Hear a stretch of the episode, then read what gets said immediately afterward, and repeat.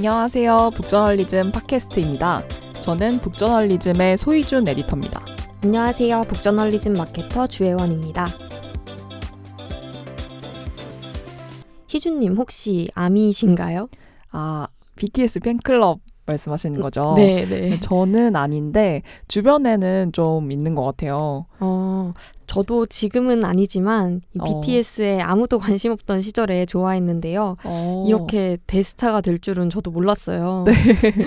아주 친구들이 저한테 선견지명이 있다고 다음에 누가 뜰 것 같냐고 물어보더라고요. 아, 진짜요? 네. 완전 찐팬이셨네요. 이게 BTS가 사실 처음 나왔을 때만 해도 이 그때는 3대 기획사라고 해서 네. SM, YG, JYP 가수들 인기가 훨씬 많았잖아요. 네, 맞아요. 그래서 대형 기획사 출신도 아니어서 별로 초기에는 주목을 많이 못 받았는데 최근에는 비, 빅히트 엔터테인먼트가 상장을 하기까지 했죠. 네. 요새 뉴스 보면 진짜 BTS 얘기가 계속 나오더라고요. 맞아요. 그래서 오늘은 BTS와 관련된 여러 이슈에 대해서 저희 북저널리즘의 시각으로 짚어보는 시간을 가지려고 합니다. 네.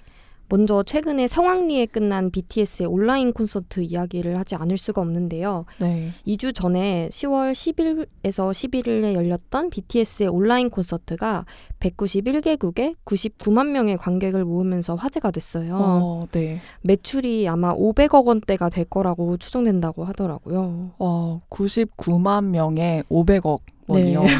이게 7월에도 온라인 콘서트 방방콘을 열었었는데 그때도 관객이 75만 명 왔다고 해- 모였다고 해서 되게 많다라고 생각했는데 훨씬 네. 더또 큰 성과를 거뒀네요. 네, 제 친구 중에서도 지금 BTS 덕질을 열심히 하는 친구가 있는데 어, 아미시구나. 네. 그 친구도 매번 콘서트 때마다 이 티켓 구한다고 열심히 광클하고 그랬는데 아, 그쵸. 네, 그 온라인 콘서트는 이 한정된 수량을 판매하는 게 아니기도 하고 또 공간적 제약도 덜하니까 훨씬 많은 팬들이 관람할 수 있었던 것 같아요. 네, 맞아요.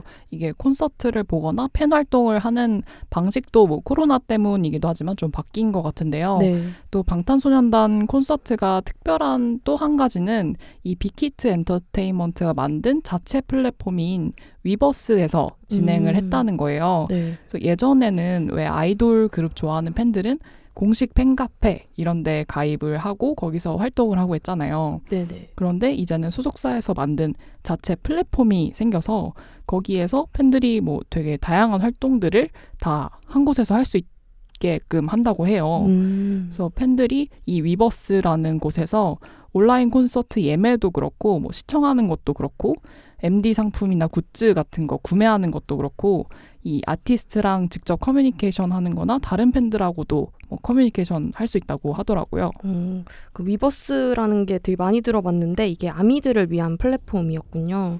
네. 예전에는 덕질이라는 게 이 돈 내고 팬클럽 가입하고 또 교보문고 가서 앨범 사서 응모권 넣고 그랬잖아요. 네. 이제는 사인회 가려고. 맞아요, 맞아요. 네. 이제는 이 전 세계 팬들이 하나의 플랫폼에 모여서 같이 덕질을 하는 거네요. 그렇죠. 이게 지난 8월 기준으로 위버스의 누적 가입자 수가 860만 명 이나 되고요. 월간 활성 사용자 수도 470만 명이라고 해요. 와, 진짜 엄청나네요. 그러고 보면 빅히트 엔터테인먼트는 단순한 연예 기획사가 아니라 이 플랫폼 비즈니스를 하는 곳이라고 볼 수도 있을 것 같아요. 맞아요. 콘텐츠하고 commerce가 결합된 플랫폼 비즈니스를 하는 거죠.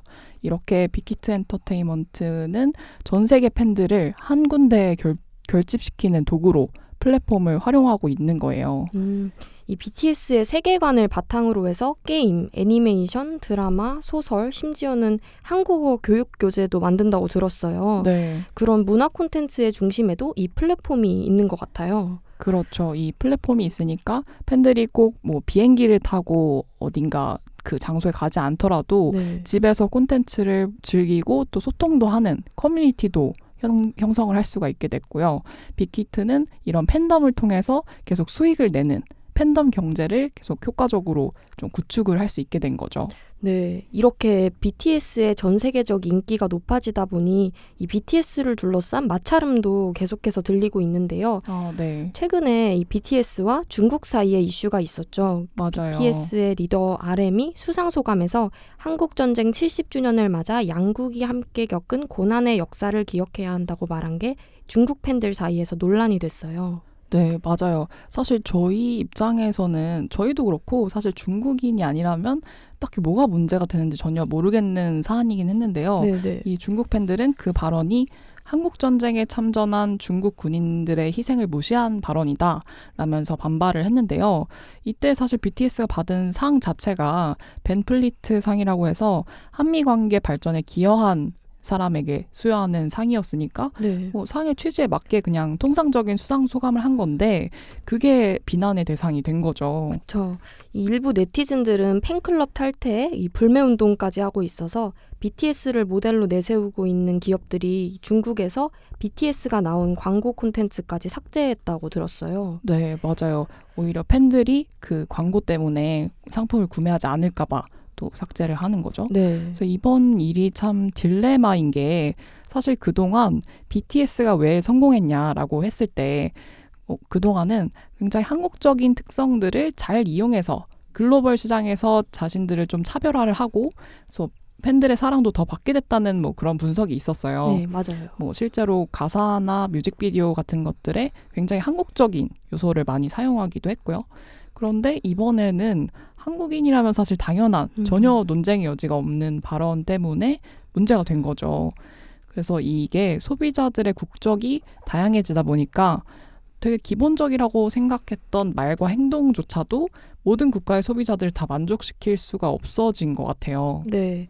사실 이런 이슈가 BTS만의 일은 아닌 것 같아요. 트와이스 멤버 쯔위는 대만 국기를 들고 출연했다가 하나의 중국 원칙을 존중하지 않았다고 해서 중국 팬들의 거센 비난을 받았어요. 네. 그리고 일본인 멤버 사나 같은 경우에는 일왕의 퇴위에 맞춰 헤이세이 수고하셨습니다라는 글을 인스타그램에 올렸다가 한국 팬들 사이에서 논란이 됐죠.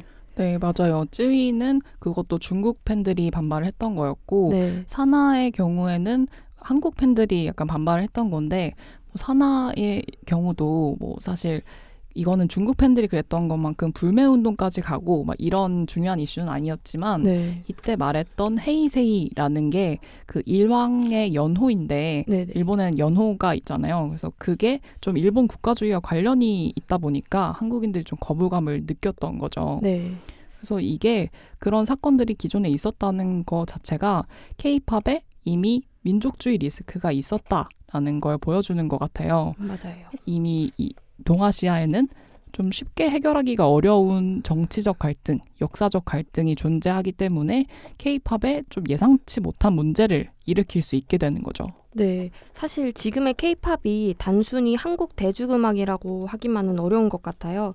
처음 그룹 결성할 때부터 이 글로벌을 글로벌을 타겟으로 해서 다양한 국적을 가진 멤버들로 구성하기도 하잖아요. 그렇죠. 일부러 다양한 국적 멤버들로 구성을 하, 고 있죠.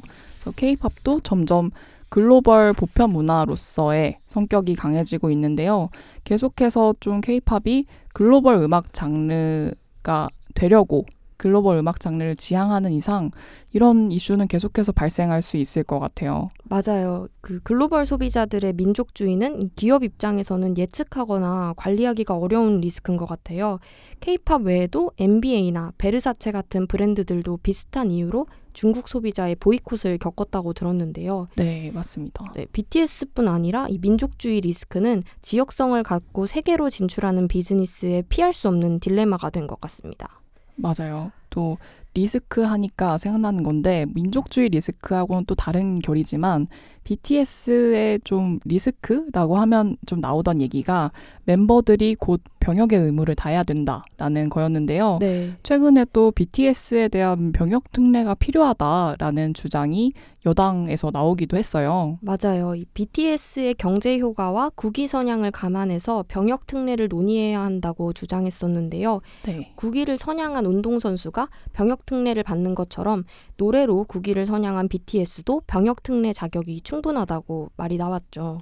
네, 이게 사실 BTS가 경제적 효과를 굉장히 크게 내고 있는 건 맞지만 또 병역 특례 문제에 있어서는 합의가 쉽지는 않을 것 음, 같아요. 네, 저희 북저널리즘 뉴스에서 BTS 병역 특례를 두고 찬반 설문 뉴스로 준비를 했었는데 결과를 보고 되게 놀란 게 딱 50%대 50%이 반반으로 나뉘더라고요. 맞아요. 진짜 딱 50대 50이더라고요. 네. 저도 되게 놀랐는데 이게 병역법에 따르면 예술, 체육 분야의 특기를 가진 사람은 병역 특례를 받을 수가 있는데요.